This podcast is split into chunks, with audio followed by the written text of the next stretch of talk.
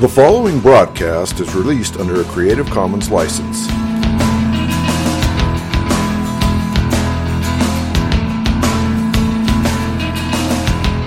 I believe in Jesus Christ, the only Son of God.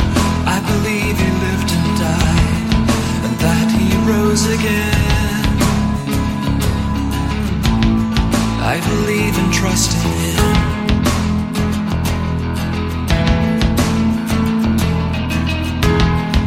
Ascended into heaven, Christ our living head, will one day come again to judge the living and the dead. I believe and trust in Him.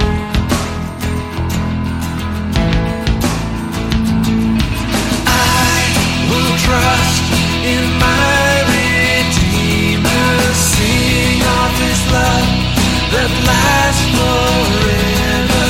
Know His full and sure salvation. I will trust in Him. Though the world falls around me, I rest and know that He has found me. Christ, the rock, is my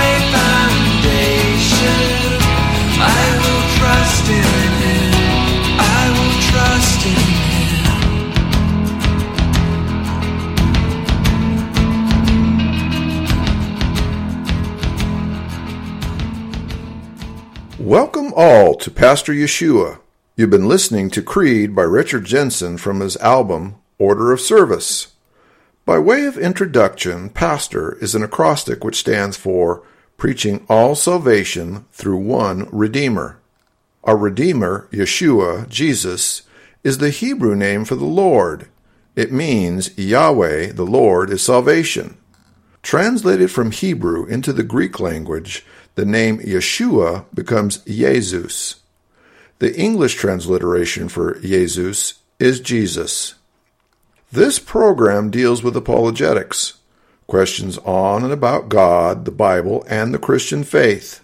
I take questions and seek by Scripture to give answers and encouragement for everyone, including the tough-minded living in today's skeptical society. And now, let's join Pastor Yeshua. Welcome to Pastor Yeshua. In this episode, we will ask and answer several questions which will help identify what is the correct biblical definition of being a Christian. We will endeavor to specify and resolve any stereotypical misconceptions about the nature and character of what it means biblically to be a Christian. Let's pray. Father, I pray that you would give us your Holy Spirit to open our minds and hearts. Give us patience in this episode. Give us discernment to know and understand what it means to have a relationship with and follow your Son, our Lord and Savior, Yeshua, Jesus, who is the Christ, our Messiah, our God and King. In Jesus' name, amen. Most, if not everyone, living anywhere where there is even a moderate exposure to the world has heard the word Christian. Even where misunderstanding and erroneous information clouds the subject, most have some basic understanding of what they believe a Christian is. Unfortunately, at present, the term itself has effectively transformed itself from being a mere English word with a singular meaning to being a term which can mean anything and everything, depending on, by, and to what, who, where, when, how, and why the word is being used. On any given day, one can mix with the public in any average town in America, and without another thought be confronted with endless decals, emblems, jewelry, stickers, or other information which in one way or another ostensibly proclaims oneself or another to be Christian. We have entire cottage industries devoted to producing and selling crosses on necklaces, bracelets with W W J D, Ixthus fish logos, children praying at the cross, not of this world stickers, John three sixteen bumper stickers, just to name a few. While none of these are in any way bad, the question remains, what does it really mean to be a Christian? Surely it doesn't begin and end with the application of a sticker on one's car. Hopefully it's more than wearing a piece of jewelry. But this begs the question, what does it mean to be a Christian?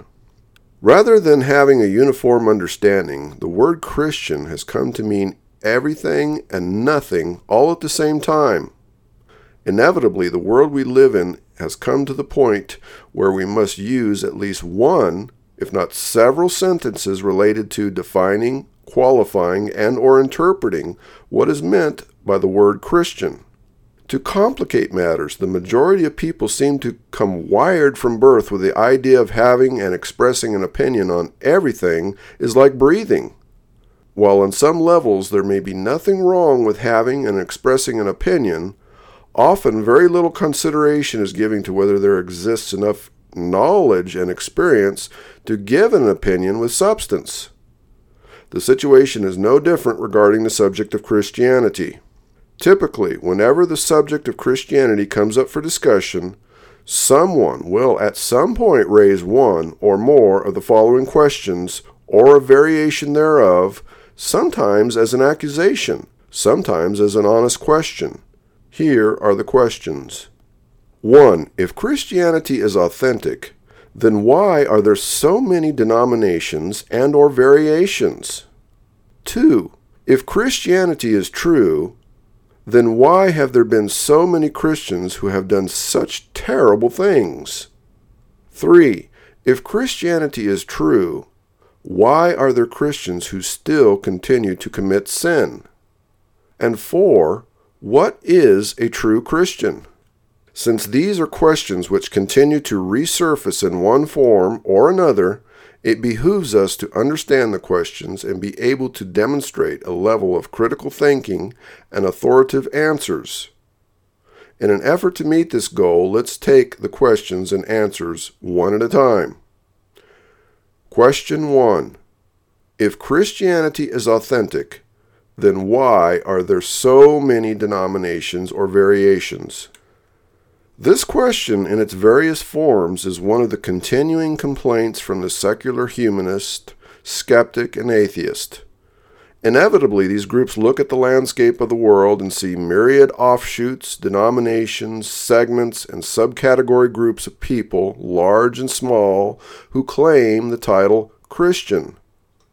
The secular humanist, skeptic, and atheist then argue that because there are people who call themselves Christians who hold beliefs, tenets, customs, and or rituals which vary from insignificant to profound, that this fact demonstrates that all of Christianity is somehow flawed or untrustworthy. This group would further suggest that given the fact there is so much confusion, so much debate, so much ambiguity, so many shades of gray to the various possible definitions of Christianity, that this would itself prove that there is in fact no actual uniform definition which can be called Christian. Essentially, skeptics and atheists suggest that since there are so many denominations with so much dissent about what is Christian, the logical conclusion is that God, Jesus, the Bible, Christ, et al. Are all inventions with no substance, and thus defining the word Christian is like chasing the wind. Inevitably, the suggestion or demand is that we must throw Christianity and all forms of a religion away given the confusion. However, the real question is, does the fact that there are supposed hundreds, thousands, or more people who call themselves Christians while espousing dissimilar habits and beliefs prove that there is not something which in fact exists which is authentically Christian? Take, for example, the one hundred dollar bill. The minute I mention it, ninety-nine percent of Americans know exactly what I'm talking about. Now I ask that same ninety-nine percent to describe the one hundred dollar bill in as much detail as possible. Some will do so from memory with results which vary from few details to an entire list of security features which authenticate it. Others might actually pull out a one hundred dollar bill from their wallet and describe what they see. Now imagine if I took one authentic one hundred dollar bill and placed it on a table with fifty other one hundred dollar bills which are counterfeit. Then I shuffle and mix the bills and ask you to pick out the authentic bill from among the counterfeit bills. Would you be able to find the authentic bill? What if we come on the scene late after the bills are mixed and shuffled and I make the challenge? In this scenario, there are only so many options, but what is prudent? Should I pick them all up and just go use them to buy something? Unfortunately, if any of them are counterfeit, I stand a good chance of getting arrested for counterfeiting. Perhaps I should just burn them all to be safe. Unfortunately, that would be a big waste if any of them are real. After all, I just burned one hundred or more dollars. What's the best thing to do? Now notice whether we are talking about just one counterfeit one hundred dollar bill or thousands in this hypothetical scenario, we are never distracted into believing there is no such thing as a one hundred dollar bill anywhere in existence. Why? Because the quantity of counterfeit bills in existence has no bearing on the reality of the existence of an authentic one hundred dollar bill, which is the subject in question. Regrettably, Christianity, as with so many other things, has suffered the ravages of time and confusion. Inevitably, whenever something is a success, whenever something has value, it becomes a target for those who will, for whatever motives, seek to use or abuse what is genuine, and in doing so will produce some hybrid counterfeit product. The success of that which is counterfeit relies on the fact that the counterfeit product looks as much like that which is genuine so as to fool as many as possible. With Christianity, like the one hundred dollar bill, there has been, is, and will be incentive for many to counterfeit it and attempt to pass it off as authentic for various motives. Like the one hundred dollar bill, the central factor to successfully counterfeiting Christianity has always depended on incorporating and correctly copying as many of the identifying features of the authentic product as is possible.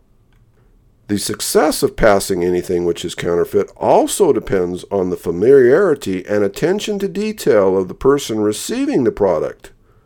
So it is with Christianity.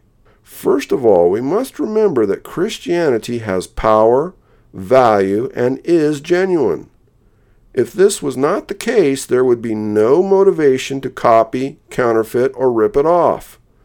So the fact that there are a million or more copycats to Christianity, rather than being an indication that there is no authentic Christianity, instead tends to support the idea that Christianity does exist in its authentic form, since imitation is the sincerest form of flattery. Second, those who do counterfeit it always attempt to do so using as many of the features which make it powerful and dynamic as possible. Thirdly, those who pass or attempt to pass the counterfeit product do so depending on the inattention, laziness, and sadly the ignorance of those receiving it.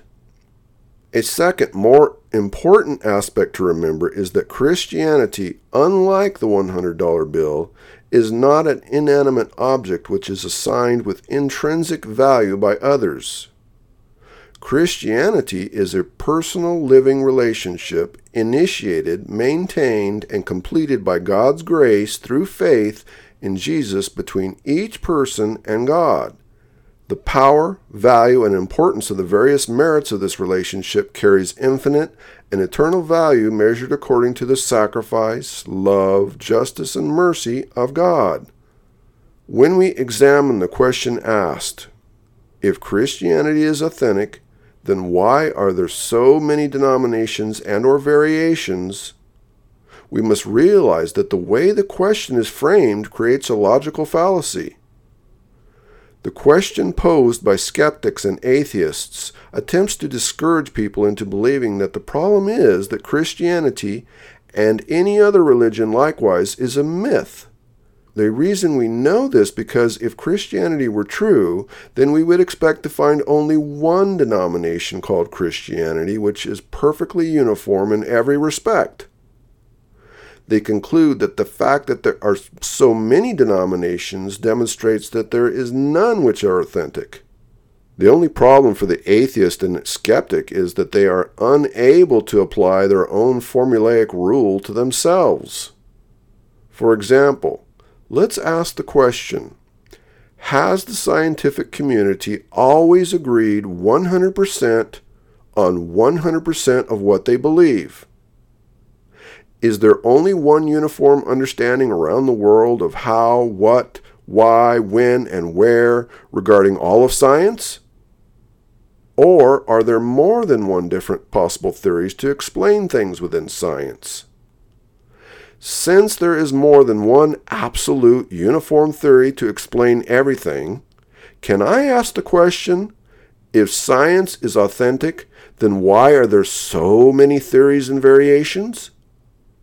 Should I suggest we just throw out all of science given the fact that there are so many differences among the scientific community, and that demonstrates that there is no authentic scientific community? In the end, if the skeptic and atheist are going to be honest, they must also disqualify themselves using the same formulaic question. However, in the end, we are not trying to disqualify science or Christianity. Our goal is to honestly answer the question and explain, why are there so many denominations and or people who call themselves Christian, and yet we find so many differences, minute to massive in nature? So what is or are the explanations? one. Definition. The first issue which explains why there are so many variations to the definition of being Christian is how we define the word Christianity. If we start with an incorrect, confused, or no definition at all, then there is no surprise when we end with incorrect, confused, varied, or no understandings. I would submit that as long as we attempt to define what is or is not Christianity outside of Scripture, there will consequently be many different and or likely incorrect definitions of the word Christianity. Likewise, when we carefully examine all of Scripture within its context, using an understanding of the original languages and culture in question for which Scripture was written, the word Christian and its meaning become much narrower and specific. two. License. The second issue which explains why there are so many variations to the definition of being Christian is the reality that there is no license, for lack of a better term, for the use of the word Christian. While from a scriptural standpoint there may be a copyright in place for the term Christian, the word itself has no litmus test with which it can be used outside the Bible to validate whether someone or something is or is not Christian. Any person or persons can at any time adopt the label, use it, and discard it again like a hot potato at will. It is critical to always remember that simply because a person or persons use the label, even with the greatest of zeal, fervor, emotion, and sincerity, that the mere use of the label verbally or in writing does not guarantee that that person or persons applying the term are in fact Christians, according to whatever definitions the Bible actually defines the term. Thus, when we attempt to evaluate who or what is or is not Christian, we are not limiting ourselves merely to the application of a title. We should likewise also not attempt to evaluate who or what is or is not Christian by looking at the merits through the spectrum of man's perspective or opinion. Rather, if we want to know who or what is or is not Christian, we must do so through the prism and context of Scripture. As a result, it should come as no surprise that if we do not ask what qualifications a person has, which gives them the license to define Christianity, and we thus allow for different and divergent starting points, that we should also expect numerous different and divergent outcomes. Three, an adversary. Any time you have an avowed adversary to some goal, plan, idea, or design, you can expect some level of opposition which will take one or more forms. It is only when there is no opposition that things are able to proceed more quickly or smoothly. In the case of God's design and plan to create, establish, and maintain a relationship with man, we are introduced in Genesis chapter three to the reality that Satan initiated his first attack on that relationship. From Genesis chapter three to the conclusion of Revelation, we progressively learn about Satan's continued attack from various quarters on our relationship with God. As you may recall, Satan began his campaign to destroy our relationship by twisting what God had already said to Adam and Eve. As we study Scripture and Satan's interaction with man throughout history, we see that it comes as no surprise to see Satan continuing to twist, undermine, and counterfeit God's word and his promises. In fact, if truth be told, once Adam and Eve, that is mankind at all, made the choice to listen to Satan, Scripture actually predicts the reality that opposed to there being unification and harmony between God and man, or even man and man, instead the prediction from Scripture was and is greater sin, separation, and dissent until God's intervention at the cross and his ultimate return as King of Kings. For example, in Matthew chapter twenty-four, verse twenty-four, Jesus himself says, quote, "For there shall arise false Christs and false prophets, and shall show great signs and wonders, insomuch that if it were possible, they shall deceive the very elect," unquote. Second Corinthians chapter four, verses three and four say, quote, "But if our gospel be hid, it is hid to them that are lost, in whom the God of this world, Satan, hath blinded the minds of them which believe not, lest the light of the glorious gospel of Christ, who is the image of God, should shine unto them," unquote. Second Corinthians chapter eleven, verse three says, quote, "But I fear that as the serpent deceived Eve by his cunning, your minds may be seduced from a complete and pure devotion to Christ," unquote. First Timothy chapter four, verse one says, quote, "Now the Spirit speaketh expressly that in the latter times some shall depart from the faith, giving heed to seducing spirits and doctrines of devils," unquote. As a result, when we place Satan's involvement into the context of human events and apply this reality to the phenomenon of there being many differing and often opposing elements calling themselves Christian, instead of this being an indictment of the authenticity of Christianity, we see instead that the phenomena is actually a verification of its existence, as well as being evidence consistent with the theory just posed. Four, sin. While Satan got the ball rolling and Adam and Eve made their initial choice, which caused separation for all mankind, we cannot discount the ongoing effects of the separation, which is now a condition of our hearts, minds, and spirits. Satan does not want submission to God, his word, or his will. Since Satan is the father of lies and disharmony with God, we would expect that since we all live in a fallen world, still affected by Satan's power, that Satan would find it advantageous to place division and disagreement within the body of Christ. Further, since Satan's expertise is to counterfeit the things of God, we would expect to find many people and or groups who call themselves Christian as a result of falling for that which Satan has counterfeited. In this respect, the effects of sin and separation are like Newton's first law of motion, which says, quote, "Every object in a state of uniform motion tends to remain in that state of motion unless an external force is applied to it," unquote. Placed into theological terms, Sin, which is the object, has been and remains in constant motion in the lives of all mankind. The only change possible for sin, that is the object, apart from an external force being applied to it other than man, is for that object, sin, to accelerate and grow. In other words, in order to effectively deal with sin and separation, we each need a new nature born of a relationship with Jesus, which gives each believer his transforming power through faith, which provides sanctification, which is that external force working from within, whereby we walk in victory day to day.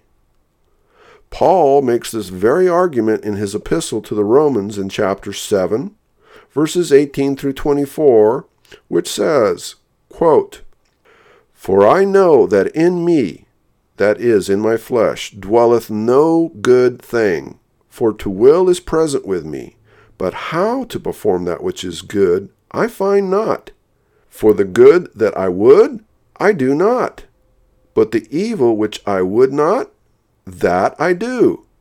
Now if I do that which I would not, it is no more I that do it, but sin that dwelleth in me. I find then a law that when I would do good, evil is present with me. For I delight in the law of God after the inward man. But I see another law in my members, warring against the law of my mind, and bringing me into captivity to the law of sin, which is in my members. O wretched man that I am, who shall deliver me from the body of this death?" Unquote. Now, admittedly, the condition and dilemma that Paul laments here is that of the believer who experiences what Paul describes as a bitter struggle between the inner man made alive by God's Spirit and the carnal man who dwells in his flesh. If we accept this revelation, we may see by comparison a far worse condition destined to become terminal for those who remain in sin, rebellion, and separation. There is little question that any who subsist in such a dire situation would exhibit the logical symptoms of such a condition, including the inability to correctly define or recognize what is or is not legitimately Christian, since such personal knowledge does not yet exist. five. Discernment. Discernment is a condition which is present exclusively as a result of God's indwelling Holy Spirit, which is a gift imparted to all sincere believers who have a relationship by grace through faith in Jesus. Having said this, most of the time, the non-believer, the skeptic, and the atheist, as opposed to recognizing the value of such a commodity as discernment, see the sincere Christian as being deluded or gullible. Others who have not been born from above may know about discernment and may be able to explain what it means. However, none save those who have a relationship with Jesus can actually use or experience the gift of discernment. The two mindsets are in reality irreconcilable. Those who are born from above may remember and be able to relate to their own former natural mind, and by extension that of others. Unfortunately, the natural mind cannot fathom the mind of God, the things of the Spirit, the issue of discernment, its use, or those who use it, without actually having discernment imparted through God's indwelling Spirit. Without discernment, man is left to reason, think, judge, and act according to the natural mind, doing what they see right in their own eyes, as guided entirely by the dictates of sin and separation. The only escape from this predicament is via the gift of a new nature and a new mind to overpower such dictates. As such, the gift of discernment is one of many benchmarks which exist as a tangible fruit in the life of a Christian believer. God's spirit of discernment is a two-pronged gift. Firstly, discernment is used in conjunction with God's Word. Discernment is a tool which helps the believer to compare and contrast all things to see how and in fact whether or not the things in our lives measure up to what God's Word teaches us. Within this process, discernment is God's gift which helps the believer to be instructed and reminded of God's will for our lives. Secondly, discernment guides the believer in those instances where God's Word is silent. As a result, when we examine the issue of numerous persons or groups who label themselves Christian, the explanation in part is to understand that the lack of an authentic relationship with Christ or of having the resulting gift of discernment will inevitably lead to confusion and error. First Corinthians chapter two, verse fourteen says it this way, quote, "But the natural man receiveth not the things of the Spirit of God, for they are foolishness unto him. Neither can he know them, because they are spiritually discerned." Unquote. These five factors work together or independently with every man individually or corporately to cause division, separation, inconsistency, both to those who are within the authentic body of Christ, as well as those who are marginally Christian. These factors also cause those who know very little or nothing about Christ to label themselves as Christian for one of any number of ulterior motives. This concludes part one of this episode. Please join us again for part two. Thank you for listening. Though the world falls around me, I rest and know that He has found me. Christ the rock is my